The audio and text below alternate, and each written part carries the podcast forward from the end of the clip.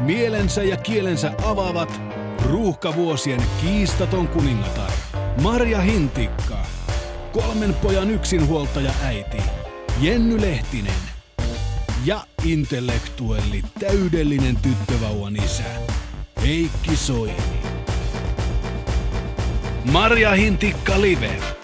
Yksinäisyys on vanhemmuuden suurimpia uhkatekijöitä. Suomalaisessa kulttuurissa vanhemmuus on yksilösuoritus. Valittaa ei saa ja avun pyytäminen on suoranainen synti. Ja jos sitä apua pyytää, saa lista ranskalaisia viivoja täynnä toimintaohjeita, vaikka se mitä kaipais on suojaava syli ja hali. Joku, joka sanoisi, että hei, kaikki on ihan okei.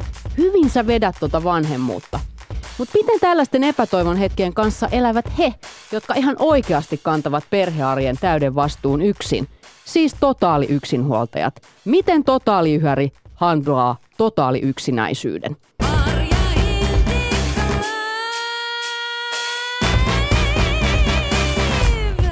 Suorassa lähetyksessä allekirjoittaneen kanssa Heikki, en koskaan kokenut yksinäisyyttä paitsi seurassa ja Jenny Lehtinen, joka pyytää apua vaikka aidan seipäältä.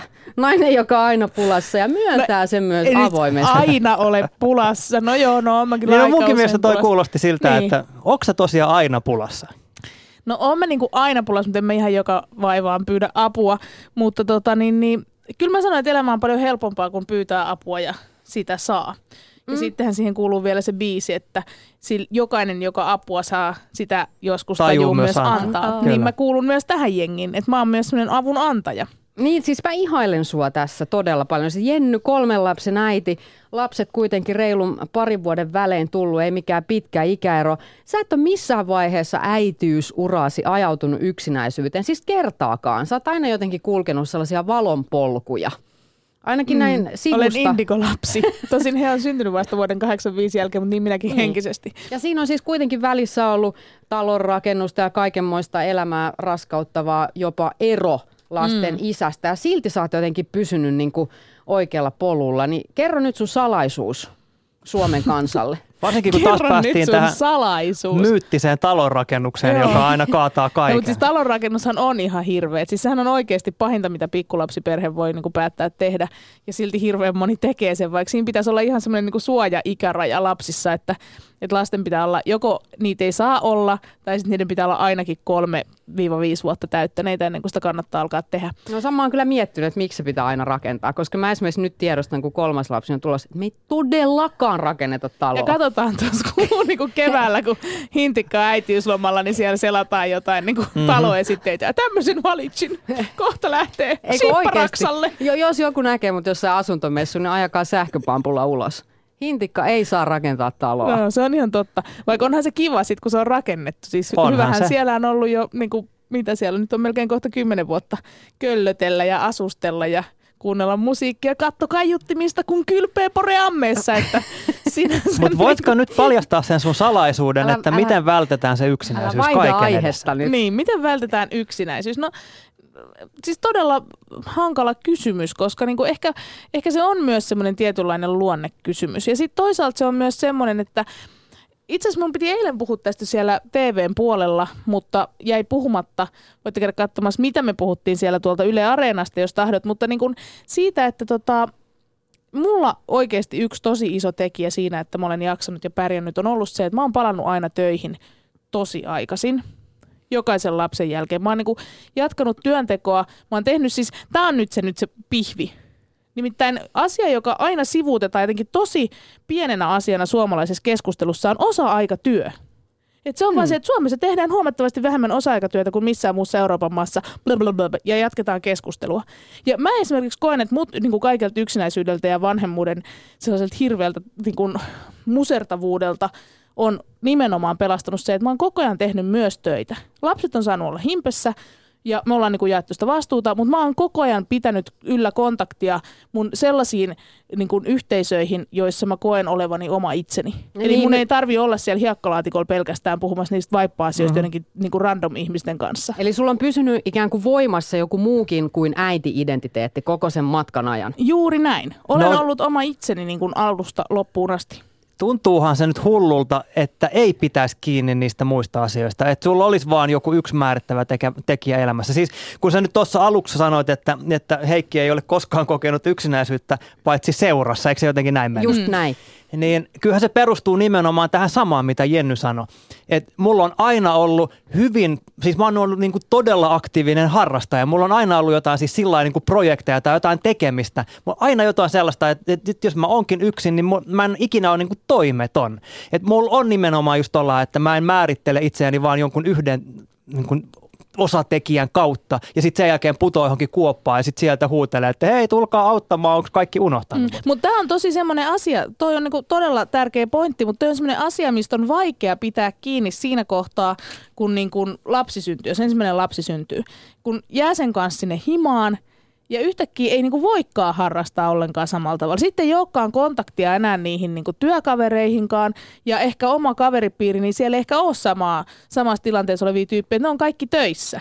Niin sitten yhtäkkiä sä oot siellä silleen, että no mulla ei ole mitään muuta tekemistä kuin tätä lapsenhoitoa, varsinkin jos on vähänkin hankalampi lapsi, että siinä ei niinku oikeasti kaiveta. Että siinä kohtaa, kun sä oot virkkuukokun esiin, niin sieltä kuuluu ja mm-hmm. ja sitten se joudut laittaa sen pois ja taas se sama rulla alkaa. Että mä niinku ihmettele sitä, että siinä helposti niin kuin tapahtuu sitä, että se on niin mullistava muutos. Joo, mä just mietin tätä, koska mä oon myös pitänyt jollain tavalla kiinni työelämästä ja olen aika tämmöinen omiin projekteihini innostuva nainen, mutta silti mä oon kokenut sellaisia epätoivon hetkiä. Vaikka mulla on tavallaan tietoisuus, että en mä oo ollut täysin yksin. Mulla on ollut mahtava puoliso siinä ja ystäviä vaikka muille jakaa. En kyllä jakaisi teitäkään, kiitos kun olette siinä. Mutta siis sillä että mä en ole ollut yksin, mutta silti se on jotenkin ollut se elämänmuutos musertava, että kaikki tunnistaa sen, kun tulee sieltä synnytyssairaalasta ja se on tapahtunut. Niin tuntuu, kun olisi käynyt jossain, sut olisi abduktoitu avaruuteen ja sit palaat maan pinnalle ja tuntuu, että kukaan ei tiedä, mitä mulla on tapahtunut. Kun menee mm. ensimmäistä kertaa kauppaan sen jälkeen, kun sinusta on tullut äiti tai vanhempi, niin on ihan silleen aivan kuin toisessa todellisuudessa ja katsoo maailmaa ihan, ihan sellaista niin ufo-silmälaseilla – ja sitten kun siitä lähdet rakentaa pikkuhiljaa, että kukas mä nyt olinkaan ja miten mä tässä menin, mä menin ainakin sillä niin herkille siinä tilanteessa, että tuntuu, että jotenkin kaikki suhtautuu meikäläisiin yleisesti silleen, että hei, tämä Hintikalle voi sanoa ihan mitä vaan ja se kestää mitä vaan ja aina se niin kuin lippua liehuttaen kävelee siellä, siellä niin kuin eteenpäin. Niin sitten mä eka kertaa elämässä en ollutkaan sellainen, vaan mä olin aika silleen niin vereslihalla. Ja ympäristö ei ehkä huomannut sitä – tai niin kuin havainnut, vaan ne jatko silleen vaan sitä samaa vanhaa pottuilua kuin aina ennenkin. Ja mä en kestänytkään sitä. Ja se tuli siitä jotenkin se yksinäisyys. Mä oon nyt tätä viikon analysoinut, että mikä se on. Kuulostaako tämä ihan näin ystävien korvi? Voisiko se olla jotenkin näin, kun mä oon miettinyt, onko joku vikana? Kun mä oon yrittänyt, mä oon aika sosiaalinen ihminen kuitenkin. Niin en mä usko, että sussa on mitään vikana. Niin. Siis kun toihan nyt kuulostaa aika tutulta. Siis sillä että kyllä mä niin kuin koen omaavani aika paljon samanlaisia toimintamalleja kuin miten sä olet omassa elämässäsi läpi käynyt ja, ja pitänyt yllä. Niin kun mä kuulen tätä keskustelua, ja itse asiassa tältä, tällä päivämäärällä on tasan kaksi kuukautta siihen hetkeen, kun olen jäämässä kotiin niin kuin kaksistaan lapsen kanssa, niin to, totta kai tuo mietityttää mua. Siis, että mä koen samalla tavalla, että, että ihmiset kokee niin kuin mustaa, että eihän niin kuin tuohon pysty edes kirveellä tekemään lovea. Mutta sitten jos oikeasti tulee se hetki, että tarttisi se jeesin, niin – miten sä yritit sit niinku pyytää sitä apua? Tai siis yrititkö sä niinku avata jonkun keskusteluyhteyden tai Sanoiko se suoraan, että hei nyt mä tarvitsin jeesiä vai mitä siinä sitten tapahtui? Ei, vaan se kääntyi just silleen, että mä yritin vetää, kun sellainen kuin vallankumousjohtaja. No mä, mm. mä järjestin ristiäiset 50 ihmiselle. Siellä oli pianisti soittamassa no, muistan kiiltävää flyygeliä. Mä niin kuin vedin korkkareissa 15 senttiä. Ja, niin kuin, niin. Ihan, niin kuin kaikki oli niin kuin vimosen päälle. Sitten mä niin kuin vaan, ikään kuin yritin vaan kovemmin ja kovemmin. Vähän kuin semmoinen burnouttia lähellä oleva ihminen, joka niin kuin tajuu omaa tilansa ja se vaan ottaa lisää duuneja. Siis näin jälkeenpäin mm Lähin jälkeenpäin mä mietin sitä, koska mulla oli energiaa, mutta mä en niin yhtään osannut säästellä ja mä ikään kuin ryöstöviljelin sen herkkyyteni, joka on täysin normaalia juuri äidiksi mm. tulleelle ihmiselle. Mutta tossa on kyllä myöskin se, tämä on taas näitä meidän oman ajan niin kuin ongelmia. Et mä muistan myös, kun mä oon tullut katsomaan, katsomaan erästä pientä vauvaa sairaalaan, ja siellä on niin kuin ollut silleen, niin kuin, tiedätkö, niin kuin, siis semmoinen niin kuin, Basaari. Niin, basaari käynnissä. Että siellä on niinku käsittämätön määrä jengiä. Niinku se, että mä en tunne niinku puolikat. Onko nämäkin sun läheisiä? Niinku, kaikki on silleen, niinku tullut sinne silleen. Niinku Hintikka on kutsunut kaikki bailaamaan sinne sairaalaan. Tämä oli nimenomaan Marjan lapsi. Joo, tämä oli Marjan lapsi. Siis sille tuli varmaan 50, niin mä luulen, että kätilöopistolla on nähty Ketä ne oli? No ne oli niinku kavereita sieltä täältä, mutta eihän yleensä niin tehdä, että jos miettii tällaisia mut, mut primitiivikulttuureita, mm. niin äiti suojataan se, että sä et saa nähdä ketään kuukauteen, koska on niin herkässä mm. tilassa, että mä en myöskään itse niin, se lähipiiri suojaisi sen, niinku, sen äidin. Ja, ja siinä niinku tossa mä niinku ymmärrän sen, että että me tavallaan kuitenkin eletään tälläkin hetkellä sellaisessa kulttuurissa, mikä ihannoi sitä, että mahdollisimman nopeasti sä palaat takaisin sellaiseen niin kuin, niin kuin siihen entiseen joko mm. fyysisesti tai sitten jotenkin niinku ajatellaan just, että et ehkä sulki oli niinku tarve siinä kohtaa näyttää sille, että hei, että meikä se tossa vaan niinku pyöräytti niinku niin lapsukaisia mä... ja kaikki jatkuu niinku ennenkin. Että tässä mä niinku toisella kädellä imetän ja toisella kädellä niinku leivon kakkua ja et ikään kuin se olisi niinku se Joo. juttu, miten pitää toimia. Saanko kysyä? Kysypä. Kun en ollut siellä, siis tässä basaarissa. Nyt Heikki suuttu, kun se ei ollut basaarissa. Anteeksi. En ollut markkinoilla mukana, niin ja mä en nyt sano tätä mitenkään niin kuin, tiedätkö, halventavasti. Joo. Et, kun sullahan on kuitenkin aika niin kuin yleisesti tuollainen viihdyttäjän rooli. Kyllä. Niin oliko se sama viihdyttäjän rooli, sit kun siellä pyöri ne 50 ihmistä siellä sun huoneessa niin kuin välittömästi sen synnytyksen jälkeen, niin odottiko ihmiset sulta sitä samaa, että hintikkahan tässä heittää läppää ja viihdyttää no, ja niin kuin pitää kaikki hyvää tunnelmaa no varmaan yllä? kaikki muut paitsi Jenny, koska niin, Jenny koska mä olin vähän yksi... järkyttynyt Basarista ja mä jotenkin vähän niin kuin oikeasti olin just silleen, että koska mä näin sut kyllä siinä niin kuin, tavallaan siinä, siinä, äh, siinä perinteisessä roolissa – ja kyllä Joo. mä muistan, että mä mietin, että onko tämä niinku ihan, onks tää ihan ok, että onko tämä niinku, että et onko se niinku oikeasti tuossa kuosissa. Niin. Mutta ei sitä siellä basaarissa ruveta huutelemaan myöskään, että hei hintikka, että, että niinku, heitänkö nämä helvettiin täältä näin, että et itkettääkö sua oikeasti. Ja siis siellä niinku salamavalot vilkkuu ja Joo. Ei, ei mua... Se, Siinä ei ollut mitään järkeä, ja siis ihan hän, oikeasti. Ja mä oon kiitollinen siitä, että Jenny soitteli sit lähes päivittäin, että onko ihan ok, mitkä fiilikset. Mm. Tosi paljon niinku teit sellaista postpartum työtä siinä mun kanssa, mutta siltikään mä en vaan pysähtynyt. Ja ehkä tämä sitten johti sellaiseen tietynlaiseen romahdukseen ja niihin yksinäisyyden tunteisiin, kun se niinku, ikään kuin basaari pettikin. Ne niinku teltat sortu. Ja niin. sit, niin, että sit, sit kun juhlat oli ohi, niin... Niin. Joo, ja, arki koitti, niin oli jotenkin yhtäkkiä, elämä olikin vähän erilaista. Ehkä siinä kohtaa mua olisi voinut auttaa sellainen muinaisyhteisö, joka olisi vaan eristänyt mut kaikista ihmisistä ja niin kuin pistänyt mut johonkin luolaan. Ja että nyt ihan rauhassa tässä keskitytään vaan niin. opettelemaan tätä uutta elämäntilannetta, mutta, mutta meillä ei ole sellaista kulttuuria, meillä ei ole sellaisia tapoja. Ja tietenkin kun mä pistin Hintikka pystyyn, niin kaikki vaan lähti messiin ja tuli sinne bailaamaan. Mut miten sua olisi voinut siinä tilanteessa tukea parhaiten? Ja nyt niin kuin jälkeenpäin, kun sä mietit nyt kolmatta kertaa kohta siinä tilanteessa. No, no vaikea sanoa, koska sitähän nyt on persoonansa mm. vallassa. Musta tuntuu, että tuossa kohtaa aika helposti tekee mm. ylilyöntejä suuntaan tai toiseen. Niin. Siis sille, että, että että kyllä mä oon kuullut myös näitä tarinoita silleen, että no mä päätin, että me ollaan vaan himassa ja me tutustutaan vauvaan niin kuin kolmistaan niin kuin ensimmäisen kaksi kuukautta ja sitten on kolmen päivän jälkeen jo silleen ihan niin kuin, että mitä helvettiä, missä kaikki on. Niin kuin silleen, että, että tavallaan niin kuin mä uskon, että et, ethän sä voi tuntea itseäsi äitinä ennen kuin sä olet äiti tai itseäsi isänä ennen kuin sä olet isä. Mm-hmm. Niin. Et kyllähän sieltä aina nousee niitä ylläreitäkin, mm. eikä sitä niinku taju sitä uutta elämäntilannetta ennen kuin siinä elää.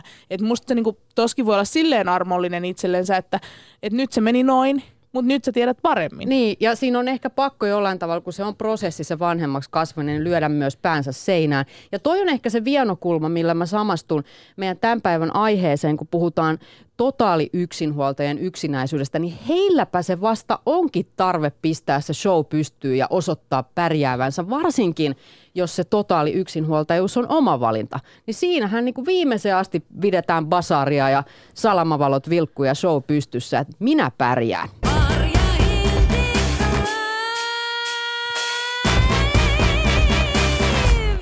Kuuntelet Marja Hintikka Liveä seurassani Jenny Lehtinen ja Heikki Soini. Tänään puhutaan yksinäisyydestä ja vanhemmuuteen liittyvästä yksinäisyydestä ja ehkä vielä sen äärimuodosta. Silloin kun koko arki on omalla vastuulla, olet joko olosuhteiden pakosta tai omasta valinnastasi totaali yksinhuoltaja, eli yksin lapsen tai lasten kanssa. Mutta meitä kiinnostaa myös teidän ajatukset aiheesta. Voitte osallistua tähän lähetykseen milloin vaan. Se onnistuu Yle Puheen nettisivuilla Shoutboxin kautta tai sitten Twitterissä, mistä vaan hashtagillä Yle MHL. Milloin te olette ollut yksinäisimmillänne vanhempana? Sitä mä haluaisin kysyä kaikilta. No mulle ehkä tuli nyt aika, aika selväksi. Mm. Kun pasari sortui, niin iski yksinäisyys. Ja toihan on niin kuin nimenomaan just se, että jos sä joudut pitämään jonkunlaista kulissia yllä siitä niin kuin omasta itsestäsi, niin sen takanahan sä kaikkein yksinäisimmilläsi olet, vaikka olisit mimmosessa seurassa ja seurueessa. Niin, että kukaan ei näe mua oikeasti. Mm. Mm. Niin, ja kyllä ja mä muistan... on vähän semmoinen asia, että jos et sä anna kenenkään, anteeksi Heikki, kenenkään niin kuin nähdä sua oikeasti, niin sit ei kukaan sitä oikein voi tehdäkään. Niin kuin ne on just sellaisia, kyllä mulle niin kuin palautuu mieleen just sellaisia niin kuin hetkiä, kun sä oot ollut ensimmäisiä kertoja siellä kotona yksin sen lapsen kanssa. Ja sitten vaikka just se semmoinen, minkä jokainen vanhempi varmaan tunnistaa, että sit niin kuin lapsella on joku selkeästi pielessä, että se niin kuin huutaa vaikka kaksi-kolme tuntia putkeen. Ja sitten sä tajut, se niin kuin iskee sun sillä hetkellä se, se niin kuin käsitys, mitä sulle ei ole ollut koskaan ennen sitä. Että ennen tätä mä oon elämässäni aina, jos joku on mennyt pieleen, niin mä oon aina voinut niin kuin vaan lähteä pois. Mä oon voinut niin kuin jättää sen tilanteen ja karata. Mutta tämä skidi, joka tässä nyt huutaa ja on huutanut nyt niin kuin viimeistä pari tuntia, ei tule ikinä lähteä tuosta pois. Ja tässä tilanteessa nyt ollaan ja tästä ei ole mitään pakoa, ei ole niin kuin enää mitään peruutusvaihdetta, jolla lähtee enää niin kuin poispäin. Ja sillä hetkellä sitä niin kuin tajuu, että oho, olen ehkä hieman tässä nyt niin kuin yksin. Eli kun se vastuu tavallaan realisoituu sulle, että hei, tämä on nyt tässä ja tämä on loppuelämä. Niin, nimenomaan siis se, niin kuin, se vääjäämättömyys, se, että tässä tämä nyt, et, ei tämä tästä muutu, että mun pitää nyt vaan niin kuin hoitaa tämä tilanne. Ja sitten nimenomaan tullaan tuohon, että miten tämä tilanne hoidetaan, että sit niin kuin kenelle soittaa tai miten sen tilanteen mm. ratkaisee. Kuulijamme Sami vastaa Twitterissä, että tunnen itseni y- olevani yksinäisimmilläni juuri nyt, koska viikonloppu isän rooli on äässistä – nyt... Tästähän on tehty se hieno riipaaseva viikonloppu isä-laulukin. Jos ette ole sitä kuulleet vielä, niin käykää kuuntelemassa. Totaalin yksinhuoltaja. Hän tukehtuu helposti liikaan yrittämiseen. Raskausajasta asti on jo saanut tottua siihen, että minähän se tämän homman itsekseni hoidan. Ja tänään meillä on kyläilemässä Emilia, joka ei suorittamishuumassaan huomannut edes sairastuneensa – hyvin vakavaan sairauteen. Ja totaaliyhärin tarinan myötä me päästään sitten siihen todellisuuteen, jossa lapsessa voi sit olla kerta kaikkiaan niin tiukasti myös kiinni, että roskapussiakaan ei joskus pysty viemään päiväkausiin ulos. Tästä ihan pian.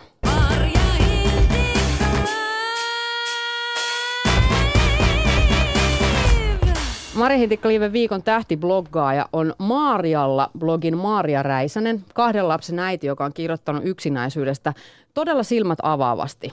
Hän on ko- kertonut kokeneensa burnoutin äitinä, mikä yleensä liitetään työelämän vitsaukseksi. Ja että oikeastaan sellainen äitiystävien puute teki sen, että hän keskitti voimansa kasvatusoppaisiin mikä oli virhe. Mm.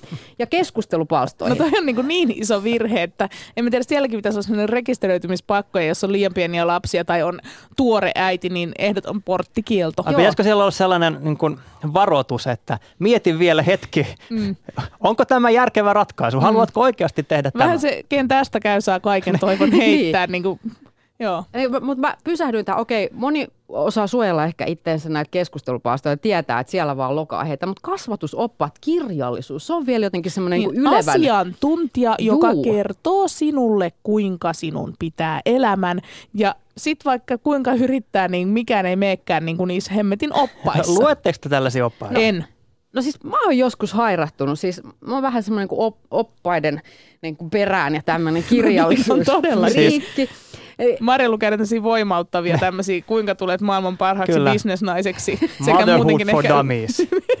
niin, sille menestyksen avaimet. Mm.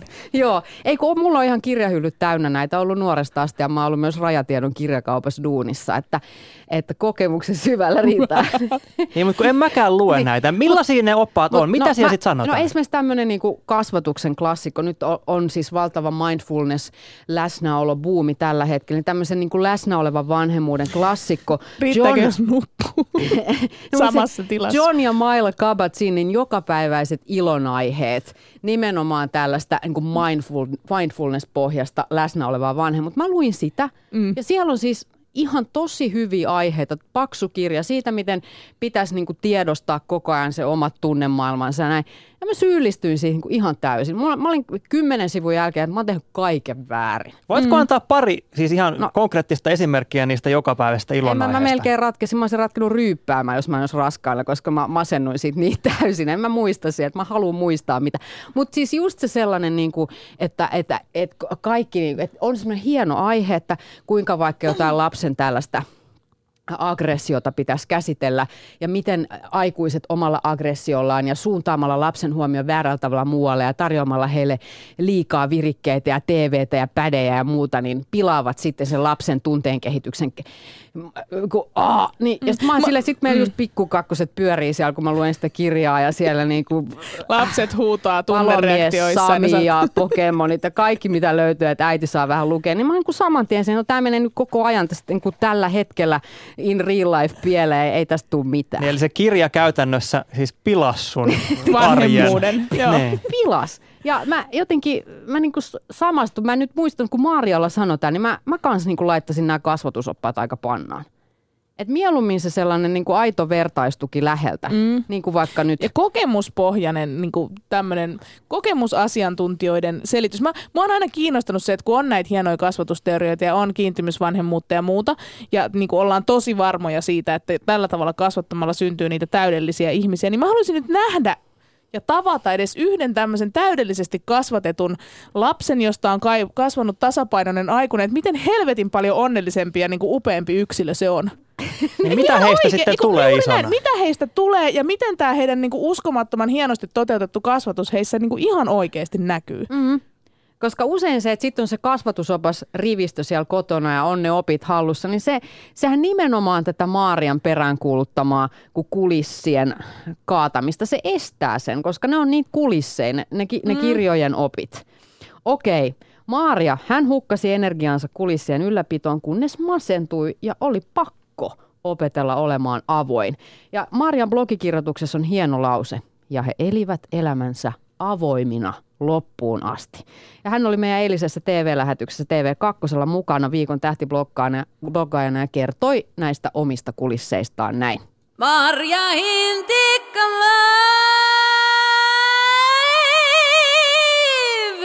Kulissit tarkoittaa mulle semmoista mm, siloteltua kuvaa siitä todellisuudesta, että mitä se siellä sitten kulissien sisällä on, että sinne tavallaan kasataan sitten kaikki semmoinen, mitä ei haluta näyttää ulkopuolelle. Et tietyllä tavalla mä halusin pitää yllä niitä semmoisia kulisseja, että, että minkälaista se on tavallisessa nelihenkisessä perheessä, jossa on työpaikka ja on terveet lapset ja hyvä parisuhde ja koti ja tämmöiset, niin että kyllä, kyllä mä halusin pitää niitä kulisseja tietyllä tavalla kasassa ja halusin uskoa, että se on totta. Jossain vaiheessa mä huomasin, että niin kuin enempi päivässä meni aikaa siihen, että mä itken kun mä nauran, niin jotenkin siitä tuli sitten semmoinen olo, että niin kuin oikeasti jotain pitää tehdä, että, että ei, se, tämä elämä voi olla tämmöistä, kun kaiken pitäisi olla hyvin. Kyllä mulla niin kuin on käynyt itsemurha-ajatuksia mielessä silloin synkimpinä hetkinä, että varmasti niin kuin ne on niitä, niin kuin, että, että ei, ei näin, että ei näin, en halua ajatella, niin siitä mä tajusin, että, että niin kuin oikeasti nyt pitää niin kuin hankkia apua ja mulle se oli niin kuin, sitten ammattiapu oli se oikea, oikea paikka, mistä mä sain avun ja mun hätähuuto ja itku huomattiin ja autettiin eikä vähätelty missään vaiheessa. Kun mä sanoin ääneen, että mulla on masennus, niin mä pelkäsin, että mut hylätään. Mä pelkäsin, että mies hylkää mut tai ystävät hylkää mut tai ää, työpaikka hylkää mut ja että kaikki tavallaan sitten, että mä jään yksin niin kuin lopullisesti, mutta eihän se sitten mennyt niin. En mä jäänyt yksin, ei kukaan mua hylännyt tai niin kuin vähätellyt millään tavalla, että kaikki on ollut niin kuin mun tukena. Mä en haluaisi, niin kuin, että mua pidetään millään tavalla rohkeana, kun mä kerron avoimesti asioista, koska mun mielestä niin kuin kenen tahansa ikään tai sukupuoleen tai lapsien määrään tai määrättömyyteen tai taloudelliseen tai sosiaaliseen tilanteeseen katsomatta, niin pitäisi pystyä niin kuin avoimesti puhumaan, jos on paha olla ilman niin kuin semmoista pelkoa siitä, että sä saat jonkun häpeänleiman sun ottaas. Että he elivät elämänsä avoimina loppuun asti. Ja mä tarkoitan sillä sitä, että mä haluan pystyä jatkossakin puhumaan asioista avoimesti niiden oikeilla nimillä. Mä haluan opettaa mun lapsille, että he pystyvät olemaan avoimia ilman, että tarvii pelätä, mitä muut nyt ajattelee. Ja että sitä kautta niin kun mä uskon, että meillä kaikilla on huomattavasti parempi olla. Näin Maria Hintikka-Liven viikon tähtibloggaaja Maarialla blogin Maaria Räisänen. Mitä tarttu mukaan näistä lausumista? No mulle nyt ensimmäisenä jäi kummittelemaan se, missä hän sanoi siitä, että kun hän kertoo tästä miehelleen, niin hän pelkäsi, että mies jättää. Sehän todella hämmentävä ajatus, että kertoisit, että joo, olemme juuri saaneet lapsen, minua tässä nyt masentaa, ja mies sanoi, no se oli nyt sitten siinä, minä lähden. Niin, mutta mä luulen, että tähän, tähän liittyy just tavallaan se, että kun on ollut ne kulissit ja on ollut se, että minä olen tässä sinun onnellinen vaimosi, jolla on maailman ihanin lapsi, ja yhtäkkiä sä kerrotkin, että, että mä itse asiassa oikeasti on niin itsarin partaalla ja niin mä en pysty enää mihinkään, niin, niin kyllähän se on aika iso juttu. Siis en, en, niin kuin, on, mieti, jos sulla olisi sellainen fiilis, että sun pitäisi yhtäkkiä kertoa sun vaimolle, että sori, tiedätkö, että, että, että mä en niin kuin, mä en pysty nyt enää mihinkään. Mä, mä oon niin kuin täysin romahtanut. Mä pelkään, että mä tapan itteni. Niin en mä tiedä, voit sä sanoa, että sä suoraan pystyt ajattelemaan, että hän ilman muuta osaisi hoitaa homman asiallisesti ja olisi vaan silleen, että no kuule Heikki, nyt me hoidamme asian kuntoon vai voisiko se ehkä vähän säikähtää Niin no kyllä mä luulen, että se saattaisi vähän säikähtää, mutta kyllä mä nyt tässä tilanteessa täysin siis tasapainoisena enkä yhtään masentuneena, niin silti uskon, että vaimoni jäisi ainakin Juuri hetkeksi näin. jeesaamaan sä sanoit, sinne. Sä sanoit avainsanat, täysin tasapainoisena ja ei yhtään masentuneena, niin. mutta sitten kun sulla on ne fiilikset päällä, niin sehän nimenomaan vääristää sun arvostelukyvyn täysin. No joo, se, se mulle jäi tästä päällimmäisenä mieleen ja tietysti toi avoimuus, siis niin. se, sitähän tässä nyt perään kuulutetaan. Joo ja Maaria sanoi, että kaikki lähti siinä vaiheessa aukeamaan se vyyhti, kun hän uskalsi puhua näistä yksinäisyyden tunteista, olemaan avoin sen oman tarvitsevuutensa ja niiden epätoivoisuuden hetken kanssa. Ja tätä me kysyttiin myös Mari Hintikkaliven verkkokyselyssä teiltä viime viikolla. Kenen kanssa voit puhua yksinäisyydestäsi? Ja aika hurjaa oli se, että 32 prosenttia vastanneista kertoi, että ei voi puhua yksinäisyydestään kenenkään kanssa. Siis kolmannes vastaajista. Eli meillä on tässä tämmöinen, niin kuin, voisiko sanoa, pikku ongelma. No se on huikean iso prosentti. Niin, siis tämä on ihan tämmöinen henkisen tuen Siperia tämä Suomi. Oikeasti. Siis kenenkään kanssa ei voi puhua yksinäisyydestä. Mutta nyt meillä on täällä kyläilemässä suorassa lähetyksessä Emilia, kolmevuotiaan tytön täysyksinhuoltaja. Tervetuloa. Terve, terve. No, pystytkö sä puhumaan yksinäisyydestäsi? Mm, no joillekin läheisimmille kavereille kyllä, mutta en mä, mä en usko, että he niinku ymmärtää sitä yksinäisyyttä ihan totaalisesti, niinku, että minkä, miltä se tuntuu. Että, no voit sä aina soittaa meille, mutta kun ei se ole niinku sitä. Onko heillä lapsia? On, on on lapsia ja sitten on semmoitteita, kellä ei ole lapsia. Niin. Mm. Sä oot 36-vuotias ja sulla on kolmevuotias tyttö ja sä olet hänet halunnut, sä oot tietoisesti ryhtynyt totaali yksinhuoltajaksi. Kyllä. Tyttö on siis saanut alkunsa hedelmöityshoidoilla. Niin mitä sun arjessa käytännössä tarkoittaa se, että sä oot totaali yhäri? Mm, no se tarkoittaa sitä, että mä vastaan ihan kaikesta itse yksin. Ja toisaalta se on hyvä asia ja toisaalta sitten taas huono tai huono, mutta siis niin kuin raskasta. Sulla on niin sanotusti kaikki narut käsissä. Joo, kyllä. No miten sä varaudut elämässä eteenpäin? Tiedätkö, onko sulla joku sellainen niin kuin pommisuoja, jossa on kuivamuonat niin kuin varastossa pari tulee yrjötauti molemmille. Joo, ei ole, että, niin kuin, että mennään vain päivä kerrallaan ja oikeastaan no yrjötaudista niin ehkä tunti kerrallaan. Et siihen ei voi varautua, se alkaa just silloin kun se alkaa useimmiten yöllä ja huonosti nukutun yön jälkeen. Mutta tota, ei ole mitään varasuunnitelmaa. Eli mihinkään. Niin sanotusti sekunti kerrallaan. joo, joo. Mut me puhutaan tällä viikolla yksinäisyydestä. Niin milloin sä koet yksinäisyyden kaikkein raskaimpana? Mm, no ehkä silloin just iltasin, että tyttö on mennyt nukkumaan ja sitten mä oon siinä ihan yksin, ihan kaikkien asioideni kanssa. Ja tota, kaikilla muilla on omat perheelämät, omat menot, baarissa ramppaavat sinkku ystävät ja muuta vastaavaa, niin ei siinä oikein sitten ei oikein voi lähteä soittaa, ei voi lähteä yhtäkkiä lenkille eikä mitään semmoista viemään roskia, ei onnistu. Eli se on itse asiassa silloin, kun sä saa, pääset ikään kuin irti niistä arjen velvoitteista, sulla olisi niin omaa, niin sanottua Kyllä, kuuluisaa joo. omaa aikaa. Joo, mitä mä sitten teen? Katon telkkaa. Niin sä katsot ilmeisesti aika paljon televisiota. joo, joo, kyllä ne illat kuluu siinä Sieltä tulee semmoinen hyvä Marja Hintikka aina maanantaisin. Ja... Tulee hyvän aikaa. no mitä sä sitten teet? Miten sä autat itseäsi noissa tilanteissa? Mm, ai silloin iltaisin? Niin. No, mm, joskus saattaa soittaa kavereille, chatata. Facebookissa on paljon ja sieltä kautta niin saa sitä tukea. Niin se on sillä hyvä, että sä näet, että ketkä on siellä sillä hetkellä online, niin sitten uskaltaa häiritä. Kun mä kiinnitin joo, huomiota siihen, että sä sanoit, että ei voi soittaa. Mm. Miksi sä koet tai niin, tuntee, että ei voi? Tuntee, että ei voi soittaa, kun niillä on ne omat perheelämät, ne laittaa lapsia nukkumaan ja siellä on eri aikataulut ja, ja tällä tavalla, niin sitten ajattelee, että, että häiritsee. Mutta eihän ne vaan vastaa silloin, kun, niin kun sitten on semmoinen tilanne päällä. Niin Tomme tunnistan itsekin. Että mä just mm. ajattelen samalla tavalla, että en mä nyt viitti häiritä. Mutta eihän ne vastaa, jos se häiritsee. Eihän ihminen vastaa puhelimeen, jos ei se pysty vastaamaan. Mm. Niin, mutta inhottavahan se on, jos olet vahingossa äänet päälle ja sitten joku soittaa just silloin, kun sä oot just saanut sen piltin silleen, että hiivimässä ulos sieltä huoneesta, kun se on nukahtanut. Mutta kahden... se on kyllä oma virhe. Niin. No, miten, se, miten Jenny hoitaa meidän aina pulassa huudan apua koko maailmalle? Pyydän sitä vaikka aidan seipäältä. Jenny, miten sä hoidat tämän soittelun, kun tulee se, että en mä voi soittaa, mä vaan häiritsen? En mä ajattele noin. Mä aina soitan vaan silti. Kaikille. Mutta, mutta mun, mulla toki on niinku se tilanne, että, että mun lapsetkin on jo niin isoja, että mä koskaan yksin siellä hereillä. Aina joku on valveilla. Niin sä yrität vaan saada niitä epätoivoisesti niin, nukkumaan. Nyt nukkukaa joku edes jossain kohtaa yhtä no, aikaa. Mutta Emilia, sä oot lähtenyt totaali yksinhuoltajaksi omasta tahdostasi ja jo raskausaikana t- tiesit sen, että mä vedän tämän homman yksin, niin, niin iskikö se yksinäisyys silloin jo päälle? No joo, ehkä niin kuin, ei ehkä se yksinäisyys, mutta lähinnä mietti siinä raskausaikana sitä, että, että, tota, että mitä muut ajattelee musta. Että sitten kun se kolahti, että mä oonkin ihan oikeasti yksin. Että nyt tässä ei ole, että nyt tämä onnistui ja nyt mä lähdin tähän mukaan. Että vähän semmoinen pelon sekainen tunne, että mitä muut sanoo tästä asiasta.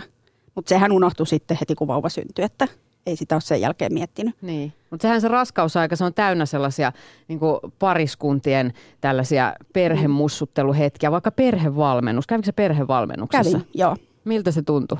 No se tuntui tosi pahalta, koska se mun neuvolan täti ensin sanoi, että kun mä sanoin, että, en mä perhevalmennuksia, että siellä on pariskuntia ja siellä puhutaan sitten isästä paljon ja kaikkea tämmöistä, että en mä jaksa niitä kuunnella, kun ei ole sitä isää siinä niin kuin ollenkaan.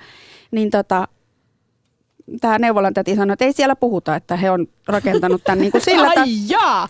He on rakentanut tämän silleen, että siellä on muitakin yksin odottajia, että ei tarvi pelätä sitä. Ja sitten kun mä menen sinne, niin ensimmäinen kerta, niin siellä isät voisi esitellä teidät. Mikä teidän perheessä tulee niin kuin millä lailla te olette jakanut tätä Aika raskautta. yllättävää. Joo. Mm. Ja ihan ensimmäinen asia, kun siellä mentiin. No siis mitä anteeksi, sä teit siinä? Oliko sulla joku käsinukke silleen?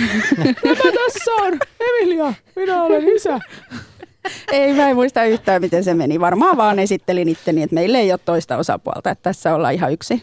Niin anteeksi, että mä naurahdin tuossa, kun sä sanoit siitä, että siellä kuitenkin puhutaan niistä isistä, koska mun kokemus nimenomaan siellä oli, että ei siellä nyt ihan hirveästi isistä puhuttu. Mm. Että ei meidän niin kuin siellä perhevalmennuksessa ollut tollasta, mm. mutta siis sulla on ollut Tietenkin tosiaan... Emilialle joo, just sattui joo. se. Ja niin kuin just neuvolan täti sanoi, että, että siellä ei puhuta ja ei keskitytä että pelkästään siihen odottamiseen ja siihen vanhemmuuteen. Okei. No millaisia muita hetkiä sä muistat raskausaikana tai vaikka sairaaloissa muissa? Iskikö se siellä joskus silmille? No ehkä sairaalassa sitten, kun vauva oli syntynyt, niin se oli sitä, että se oli koko ajan siinä mukana, että, että, tota, että sitten piti viedä se sinne, sinne tota kätilöille, jos halusi vaikka suihkuu. Että siinä ei sitten ollut ketään. Ja tota, muistan silloin, kun mä olin synnyttämässä, niin tota, mä olin yksin siellä ja sitten kaverille soitin, että, että siellä ihan muutama tunti ennen, että, että h-hetke, että, että tota, nyt mä, nyt mä en niin tee tätä, että nyt mä haluan tältä pois. Että iski semmoinen niin hirveä paniikki. Ja ystävä sanoi, että et sä voi enää perua, että, että hän voi tulla sinne, jos sä haluat. Ja ei, ei, ei, kun mä lähden täältä. Ja siinä iski semmoinen hirveä paniikki, että nyt mä niin kuin totaalisesti lopetan tämä homma. Että ei enää. Niin. Mikä kyllä kuuluu siihen synnytysprosessiin mm. ihan normaalina, mutta sitä ei voi jakaa niin kuin siinä vieressä kenenkään kanssa. Ei, ei. Mm. Mutta menikö se tunne sitten ohi, kun sä pääsit sieltä laitokselta kotiin? Joo, meni, meni, meni. Joo. Sitten sulla oli kuitenkin sellainen fiilis, että tämä oli hyvä ratkaisu. Ja... Joo, joo, mä olin tosi onnellinen ja, ja ei siinä niin kuin se yksinäisyys ei niin kuin silloin näkynyt niin kuin mitenkä, että kun vauva oli niin pieni, niin siinä oli, tota, oli kyllä niin kuin kaikkea menossa. Niin. Emilian tarinansa voit kokonaisuudessaan lukea meidän verkkosivuilta yle.fi kautta MHL. Ja siellä on yksi kohta, joka todella nosti ainakin meikäläiseltä ihokarvat pystyyn. Meillä oli muutto, olin palaamassa töihin, tyttö aloitti päiväkodissa – Olin lopettanut imetyksen hiljattain, joten olin itkuinen. Itkin päivät jynssätessäni vanhaa asuntoa, itkin surusta pitkien yhteisten päivämme loppumista ja itkin ilosta sitä, että pääsen vihdoinkin aikuisten seuraan töihin. Samaan aikaan sä treenasit Midnight Run juoksutapahtumaa varten työporukan kanssa ja sulla alkoi mm. tulla hillittömiä fyysisiä oireita, jotka sitten kiusas siinä ja sitten selviskin jotain sinusta itsestäsi. Mitä?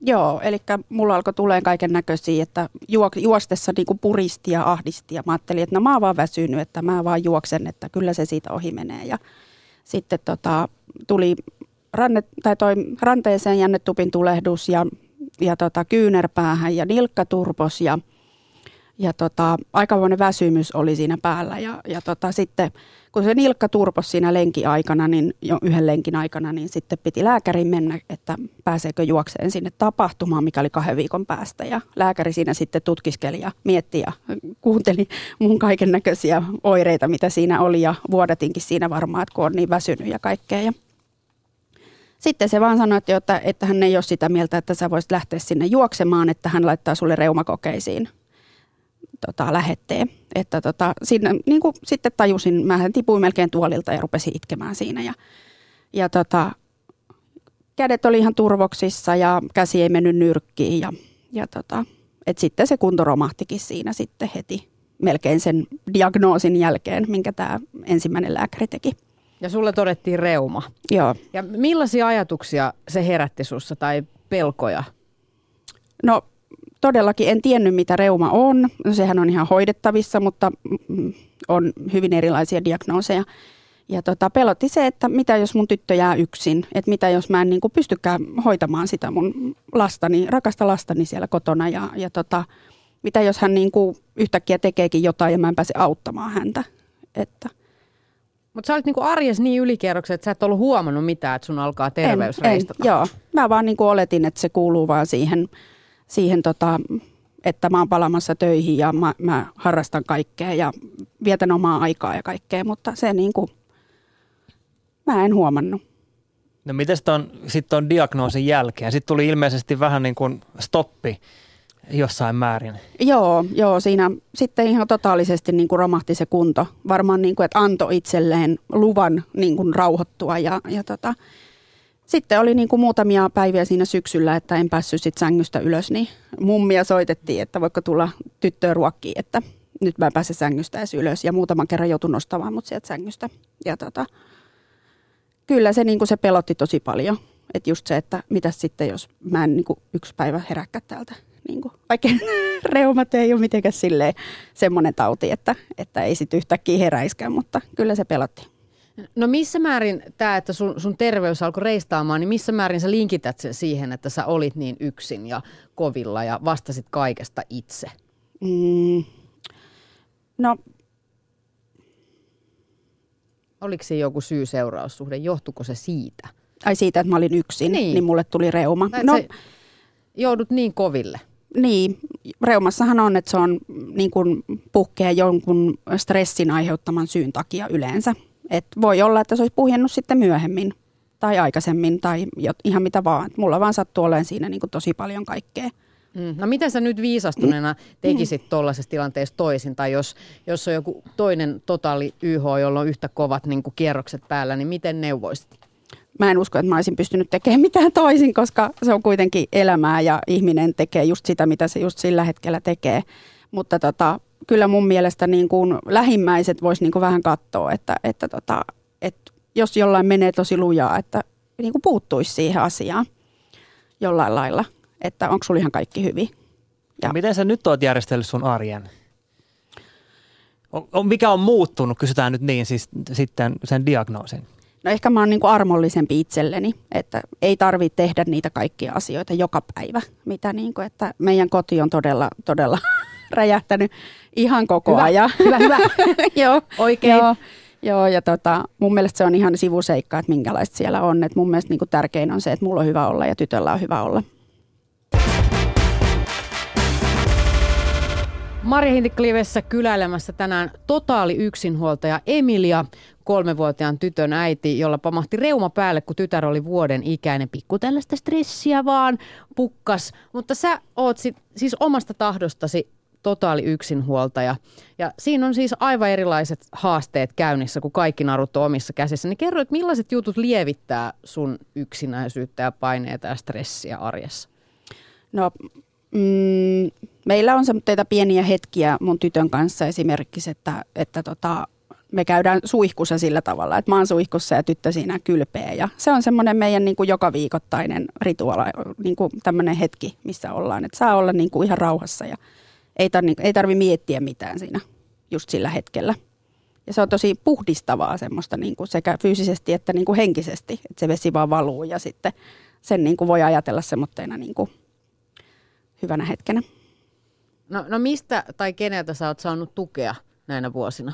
Mä saan paljon ystäviltä tukea. Mulla on paljon yksinhuoltajakavereita ja myös perheellisiä. Ja, ja tota, tytöllä on aivan ihana kummitäti, joka pitää huolen. Ja mulla on mummi on lähellä ja mun oma äiti. Ja tota, he auttaa kyllä silloin, kun tarvii.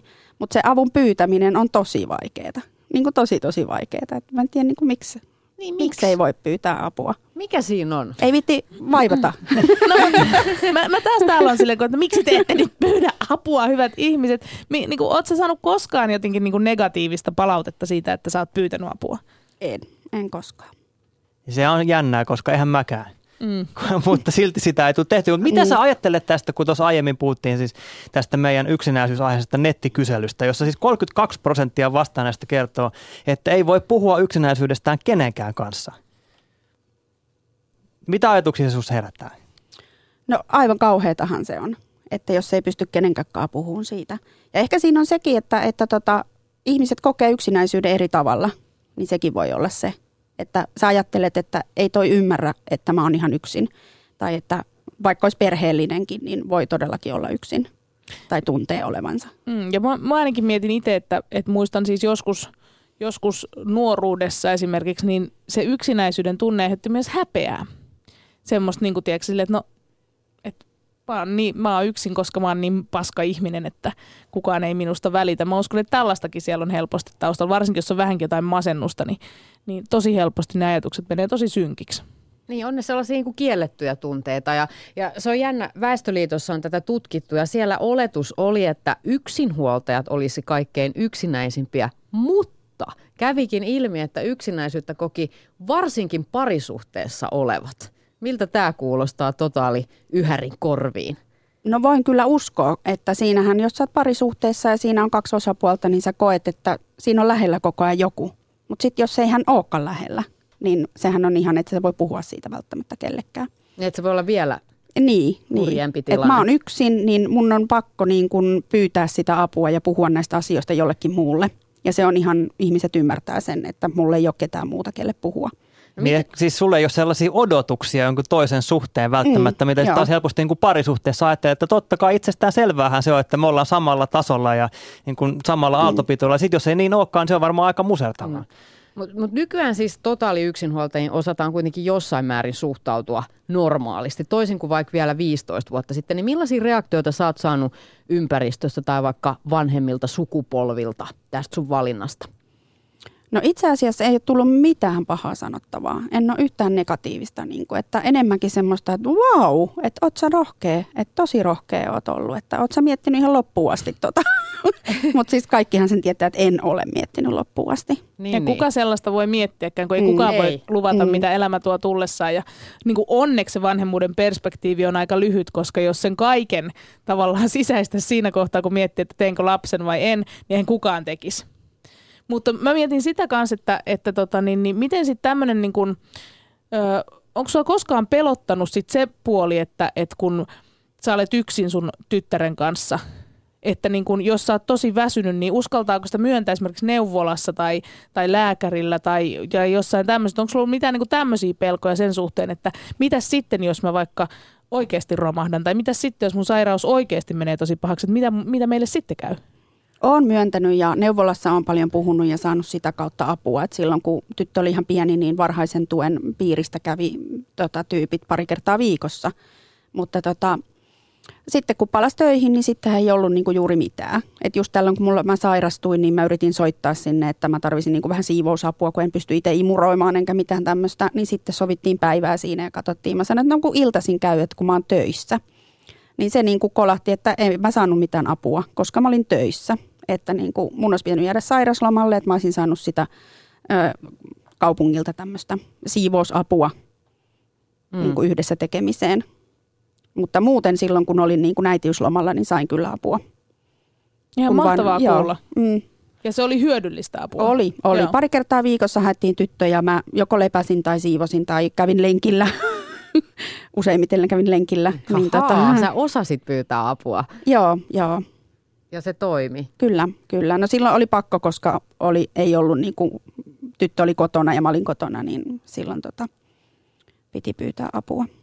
Miten me eletään, siis vaikka erilaiset monimuotoiset perheet koko ajan lisääntyy, niin silti me eletään sellaisessa kuin ydinperhettä ihannoivassa kulttuurissa ja, ja kun parisuhteesta puhutaan, niin, niin mitä sä ajattelet parisuhteesta tällä hetkellä? Kaipaatko?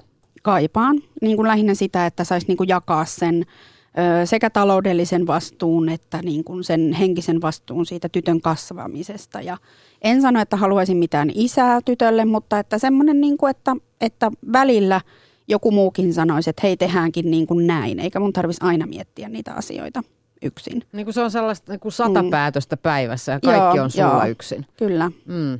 Ja sitten just se taloudellisen vastuun niin kuin jakaminen olisi niin kuin todella ihanaa. Rikas siippa etsinnössä. Selvä. Kuulitteko? Joo, viestejä voi laittaa. Viehkeä, totaali, Yhäri Emilia täällä Mari Liven suorassa lähetyksessä. Meillä tuota MHL yllätettiin eilen Sarita, jonka lapsella todettiin pian syntymän jälkeen vakava sydänvika. Ja hänelle sosiaalisen median äitiryhmä on ollut tämmöinen supertukiverkko. Niin miten sulle, onko some- ja nettiryhmät, mitä, mitä oot saanut niistä? On, on ollut tosi, tosi niin kuin lähellä sydäntä nämä. Meillä on oma yhteisö, missä paljon kirjoitellaan ja ennen jo, ennen kuin tuli raskaaksi, niin tota, oli semmoinen yhteisö, missä kävin niin kuin puimassa näitä asioita ilman isää. Ja tota, myöskin kaikissa mammaryhmissä on mukana ja, ja kyllä niistä niin kuin saa apua, mutta kyllä siellä joissain myöskin pahoittaa mielensä, että ei ne, ei ne aina ole semmoista niin kuin onnellista auvosta neuvoa, vaan että mutta pitää ottaa ne sillä, että, että tuota, siellä on monenlaisia tyyppejä kyllä. Valita jengi oikein. Kyllä. Mut Facebookin Marrasvauvat 2014 ryhmä yllätti Saritan tällaisilla ihanilla bileillä, niin milloin sä oot saanut sellaista yllättävää apua? Jotain sellaista tajunnan räjäyttävää? No siis se oli silloin, kun tyttö oli neljä viikkoinen varmaan silloin ja, ja tota, mun, mun oli tarkoitus mennä, tai meidän oli tarkoitus mennä tota, ö, kaverin lapsen synttärijuhlille ja siellä sitten tota, kaverin piti hakea meidät sinne ja sitten yhtäkkiä kun ovikello soi, niin siellä olikin niin kuin kaikki mun läheisimmät kaverit ja tota, yhdellä oli kattila ja sitten oli kaikkea muuta vastaavaa. Eli siellä oli niin kuin after baby showerit mulle tilauksessa ja tota, yksi otti vauva ja yksi rupesi peseen pyykkiä ja yksi imuroi ja pesi lattian ja sitten siellä oli ruoka valmiina ja – Ihanaa. Se oli noin, olisiko ollut neljä, neljä viisi tuntia. Mä istuin vaan sohvalla ja, ja kattelin, kun siellä touhutaan ja yksi nukutti vauvaa siellä makkarissa. Ja, siis se oli tosi, mä itkin sen vaan koko ajan ja edelleenkin niin kuin todella lämmöllä muistelen sitä hetkeä. Mutta siis toi on just sitä, kun sanotaan, että meidän kulttuurista puuttuu sellaiset siirtymärituaalit uudessa elämäntilanteessa, tämmöiset vanhemmuutta tukevat perinteet, niin tollanen, tossahan on mm. valmis perinne. Juuri näin pitäisi olla lakisääteinen mun mielestä tämmöinen. Pitäisikö se olla kerran vuodessa kuitenkin? No kerran viikossa mulla ainakin kävisi edelleen. Joo. Vielä Joo. 13 vuotta esikoisen jälkeen, niin kyllä, kyllä. Sinne vaan porukalla. Mutta se, on ollut, se oli niin kuin silkka vahinko, että se meni niin kuin sen syntymän jälkeen, että oli ilmeisesti tavoitteena, että se olisi ennen sitä syntymää, mutta mun onni, että se oli niin kuin jälkeen. Niin silloinhan sitä apua tarvii, kun joo, mm. joo. se vauva-arki alkaa ja yllättää. Hei, totaali yksinhuoltajan arjesta tosi paljon kiitoksia, että pääsit käymään kylässä. Niin kerro millainen päivä ja ilta sulla on tänään edessä? No tästä mulla on pari juttua, mitä tässä teen, kun siellä on hoitaja lapsella, niin pystyn hyödyntämään pari juttua ja sitten menen kotiin laittaa tyttöä nukkumaan ja katon telkkaa. Sehän Maria Hintikka uusintoja Areenasta voi katsoa. Hei, kiitos oikein paljon Emilia, kun kävit kylässä.